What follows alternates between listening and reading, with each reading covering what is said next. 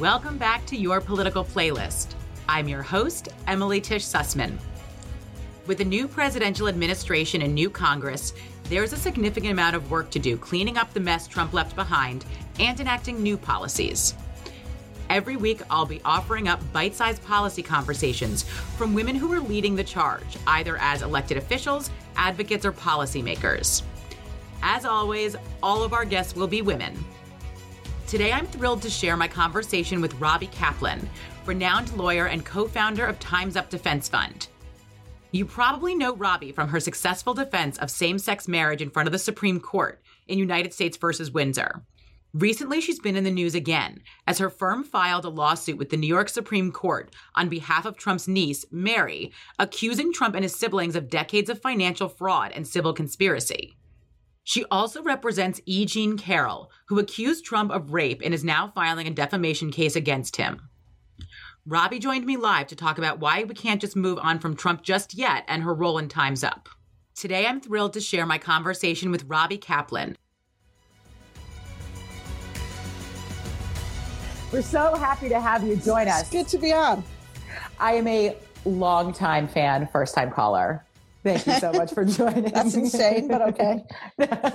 well, I'm so excited to have. I mean, this timing could not be crazier to have you with us. We are entering impeachment number two, and the big question that is overhanging all of the impeachment is exactly what you have been working on in your lawsuit, which is right. legally how do we hold Trump accountable? Like, I think we've all gotten a little bit numb to the craziness and it, we've lost sight of like what is legal, what is not legal. Right. And so it, can you help us to understand how sure. can he be held accountable? Sure. So in terms of actions relating to the presidency and actions that he took as president within the political sphere, hopefully, who knows, but hopefully convicting him of the charges for which he was impeached.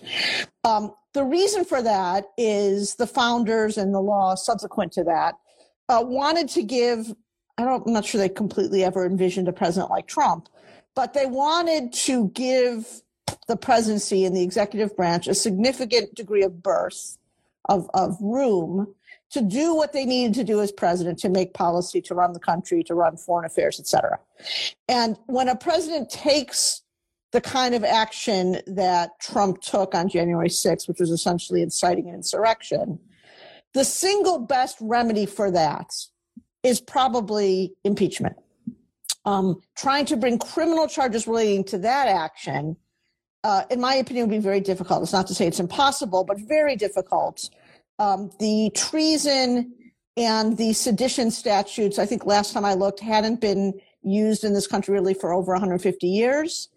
Uh, and that's because we have strong free speech protections. So he would have a strong First Amendment defense that he didn't realize what they were going to do, that he was just talking in the language, the hyperbole that he normally uses. He didn't really mean it. He was just kidding, yada, yada, yada. And for a criminal trial, that would be, you know, a, a relatively strong defense. But that is not a defense for impeachment at all. Because with respect to impeachment, the question is, did he commit a high crime and misdemeanor as contemplated by the founders? And that means doing something that is inconsistent with the office of the presidency. So giving a statement or making the kinds of statements that he has made, refusing to agree to the results of a completely fair and proper election, that kind of conduct fits more or better within the square peg of impeachment than anything else. Um, we have at least two other ways. Should I go on? I feel like I'm getting a lost. Yeah, no, no. This is so so helpful. I just want to ask you a question sure. about that on the First Amendment piece, because yep. you. So you're saying that he would have a fairly strong First Amendment defense in a criminal correct in a criminal case. So his lawyers are now saying that he would like to use a First Amendment defense in an impeachment. Now, yeah. First Amendment does not mean you get to say anything, anytime, any place. Like there Correct. are actually limitations to what you can say.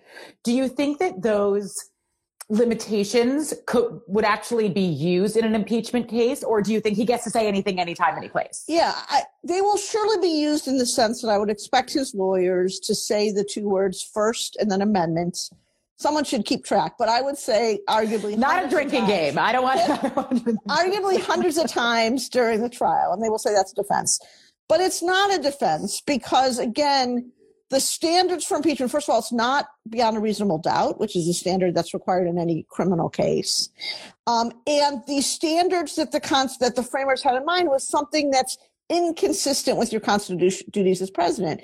And saying to your followers, telling the lie after lie after lie that this election is fraud or phony or they stole it, and then inciting your followers to go to the Capitol and fight. That's exactly the kind of conduct that the if the founders didn't have that in mind, I don't know what they had in mind in terms of what would be impeachable. But again, for for a, a beyond a reasonable doubt criminal indictment, you would have to prove a far greater connection between what he said and then what happened, which may well exist. We don't yeah. So that's been a real question for me. I'm going to like dust off my very sure. dusty legal hat and remember that um, that it does matter in some cases if something actually happens from your action or if right. you just said it and something didn't right. happen. Now something did happen, an insurrection right. happened. Does that matter? So the, the leading case on this is the case of Brandenburg versus Ohio, and kind of the the lesson that's taught in law schools upon Brandenburg is that it's got the risk has to be imminent. So the the story that everyone uses, if you yell fire, in the middle of a crowded movie theater, which no one can can go to right now. But if you if we were back in normal time, I know you're using a very old a reference. Theater? No one exactly. can relate to that one. um, and you yelled fire, and everyone ran to the exits, and someone was trampled, and you said that as a lie, intending to commit harm. That would not have any free speech protections. It is entirely possible that that's exactly what Trump did on January 6th. The problem is, I think there's going that we would require no, more evidence, more information, more work by investigators to know that.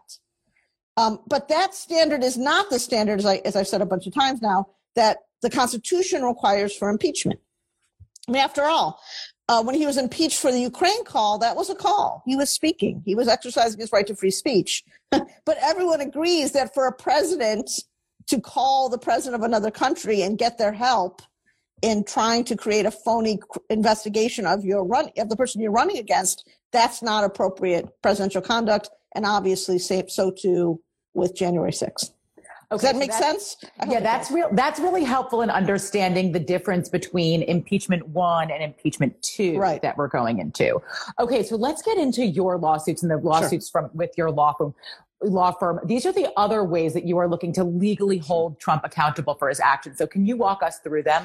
Yeah, so before we get there, there's one other way which may be the most important, um, but I'm not a prosecutor, so I don't have the ability to do anything about it, and that is prosecution by DAs, U.S. attorneys, or others with criminal jurisdiction over acts that Trump took before he was president, um, or or acts he took as president that had nothing to do with being president, like tax fraud.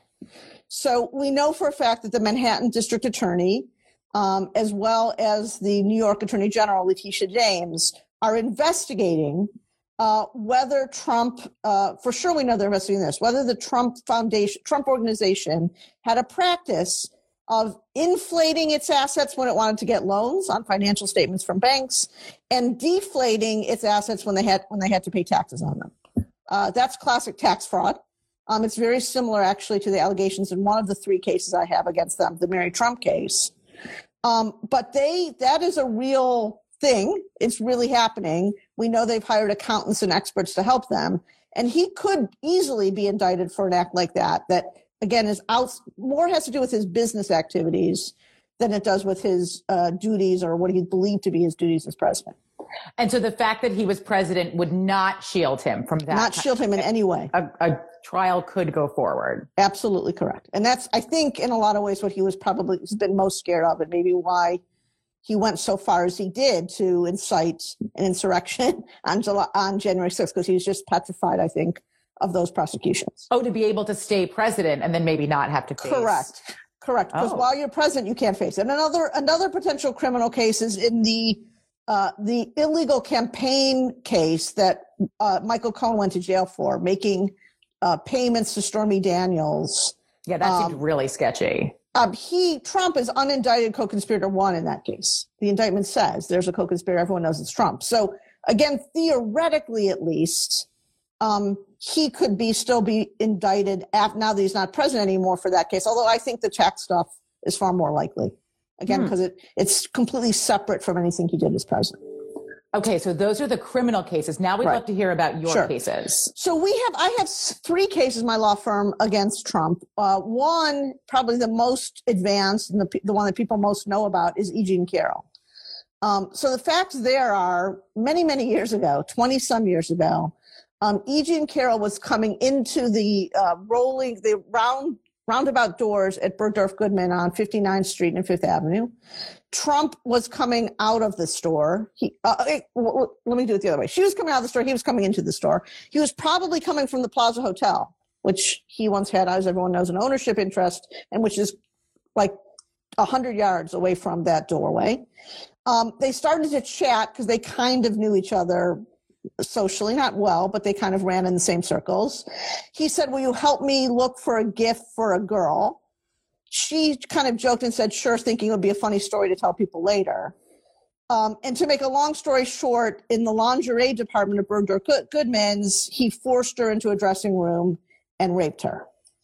Um, that story was told for the first time not too long ago when she wrote her book. Um, what what are men for. And the reason she waited so long to tell it is one, her friends who she told right after this happened told her, "Don't do it. He will try to destroy you. Don't go to the, the prosecutor. Don't ever tell anyone about this." And two, her mother. Uh, who was a lifelong Republican activist and official in Indiana had died, and she didn't want to kind of further upset her mother at, while she was in hospice. Um, when her book came out, Trump did something that's very Trumpian uh, which is he went on a three day defamation tear, for lack of a better term, uh, constantly over the course of three days defaming E.G. more and more. So, among other things, he said he didn't do it. He said he never met E. Jean before, had no idea who she was. He said that she wrote her book in a conspiracy with the Democratic Party solely to make money. And probably my favorite of all time is he said, Oh, well, I, I definitely didn't do it because she's not my type. I oh, guess implying that, that he'd be more likely to rape someone who was his type than someone who wasn't his type. So when he made those statements, it, it as you can imagine, uh, it did great damage to E.G. Not only does she have security issues, not only does she get just unbelievable amounts of horrible abuse from people on social media, et cetera, but she actually lost her job. Uh, she had been working as a vice advice columnist for many, many years, and her contract wasn't renewed. So we sued him for defamation um, in New York State Court. Um, he used pretty much every trick in the book, uh, albeit successfully up to now, to delay that case.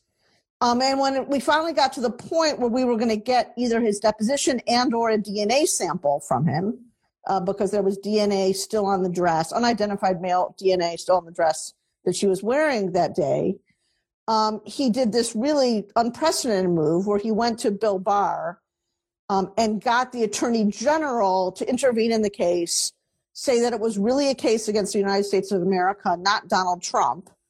Uh, the theory being that when Donald Trump said, uh, E. Jean Carroll is not my type, that was part of his duties as president to make a statement like that. Wow. That's what the law would require for that to be true. Um, that issue has now been fully litigated. Well, not fully litigated. It's been litigated before the trial judge. Uh, the case was assigned in federal court to Lewis Kaplan, a very experienced judge, no relation to me, of course. Uh, and Judge Kaplan wrote a very lengthy, comprehensive opinion saying, no. when you said that, that was not within your scope of duties as president. Um, you cannot be protected under what's called the Federal Tort Claims Act, uh, and therefore the case could, could should proceed. That decision by Judge Kaplan is currently on appeal by uh, to the Second Circuit. Um, Trump has appealed two ways. First, uh, the Department of Justice appealed. They filed their brief a week before inauguration. I don't think that was a coincidence. Normally, when you're litigating against Trump, they do everything at the last minute, but they filed a very early brief a week before uh, he ended his presidency. And uh, he filed his own personal brief using the Kasowitz firm. So does the Department of Justice now have to keep defending the case against no, you? No, they have a decision to make, uh, absolutely, as to whether or not to continue uh, to stay in the case. And that decision, I think, will largely turn on whether they agree with Judge Kaplan uh, that when Trump made those statements about E. Jean, he was acting within the scope of his duties as president. And then the case is over, then the case, then it goes to trial. Um, if we win at the Second Circuit, uh, the case goes back to Judge Kaplan. We'll have discovery, which won't take very long. Uh, we'll have um, a DNA sample from Donald Trump, um, and we will go to trial. And that can happen very quickly because honestly, it's not that complicated. It's the classic he said, she said. Hmm. You know, either Trump is telling the truth or E. Jean is telling the truth. The jury will be able to decide that. Mm-hmm. So that's case one. Okay. Uh, case two, which actually started before, that's the oldest case we have, is a case involving really the Trump organization. Uh, let me let me back up. In the E. Jean case, only Trump is defendant, obviously, because only he made those statements. In the next case, uh, the defendants are Trump and his three grown children, Eric, Don Jr., and Ivanka. And that case is about. It's very similar to the Trump University case, but it's about a a scheme of conduct that Trump and his kids and his organization used after they really couldn't borrow money anymore for real estate. And that is to fraudulently promote and endorse products that they knew, that they knew were false, that what their statements were making were false, in order to kind of trick unsophisticated, unsuspecting people who, based on Celebrity Apprentice, thought that Trump was the greatest businessman in the world. Um, so this particular case relates to an entity known as ACN, uh, that supposedly sells cell phones, but really it's a, a multi level marketing scheme or a pyramid scheme. And we represent a class of really poor working class Americans, one being a, a, worker at a large store, another one being a hospice worker, I think a third is a furniture delivery man, who all bought into this so called investment uh, because they heard Trump endorse it. And they all will say that they were skeptical and then they saw Trump and they invested their money. And so that case also is on appeal to the Second Circuit right now. Um, Trump there has argued that it doesn't belong in courts. It should be an arbitration, another tactic he's used over and over again. Um, I'm very confident that we will beat that, that ploy by them and that the Second Circuit will affirm us. And then we're going to go into discovery in that case. The key issue there is this entity ACN was on Celebrity Apprentice twice. One was a doubleheader, a two hour show. Um, and we, the court has ordered us, when we go back to the trial court, has ordered MGM, which now owns the Celebrity Apprentice tapes, to give us the outtakes for at least the two episodes that ACN was on. Oh, so that's a big deal. People have been so talking about deal. finding these outtake for Celebrity Apprentice for years. Yeah, so that'll so if that happens, and I'm confident, well, that will be a very big deal. Um, and, but that case is going to take a long time because it's very complicated, and there's people involved all over the country. Um, so that case will take some more time. It's not as simple as either E. Jean was lying or Trump was lying. Mm-hmm. Um, and then the third case, which is the most recent, relates to his niece, Mary Trump. Um, and there, I know everyone's familiar with what Mary has said about her uncle, and they've seen her on TV.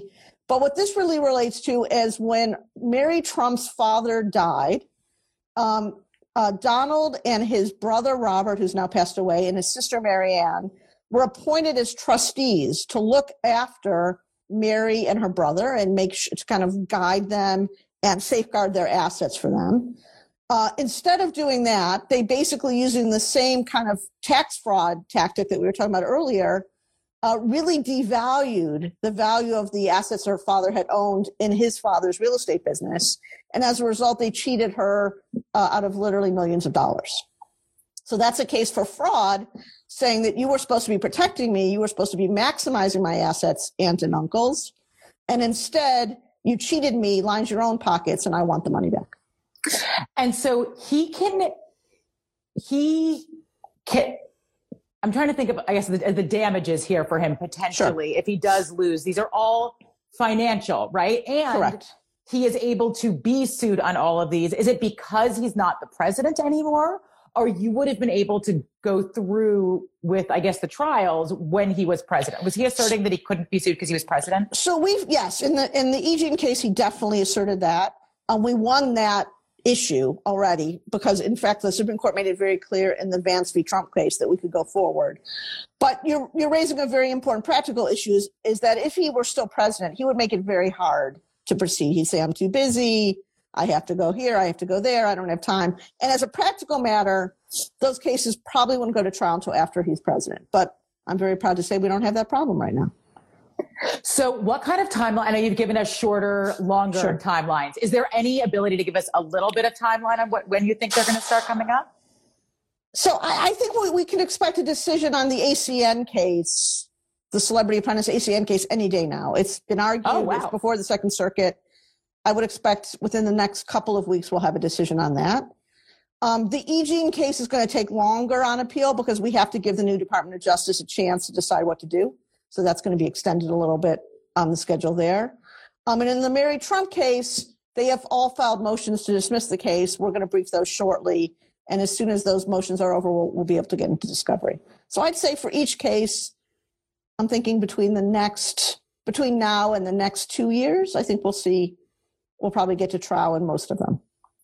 Okay, so even though I'm kind of dying to stop talking about Trump, I am so appreciative that you are not, that you are staying, Dorn, you are staying on him um, and holding him accountable. So thank you so much. This has been super lawyer Robbie Kaplan, it's a pleasure. go-to lawyer to be suing Trump.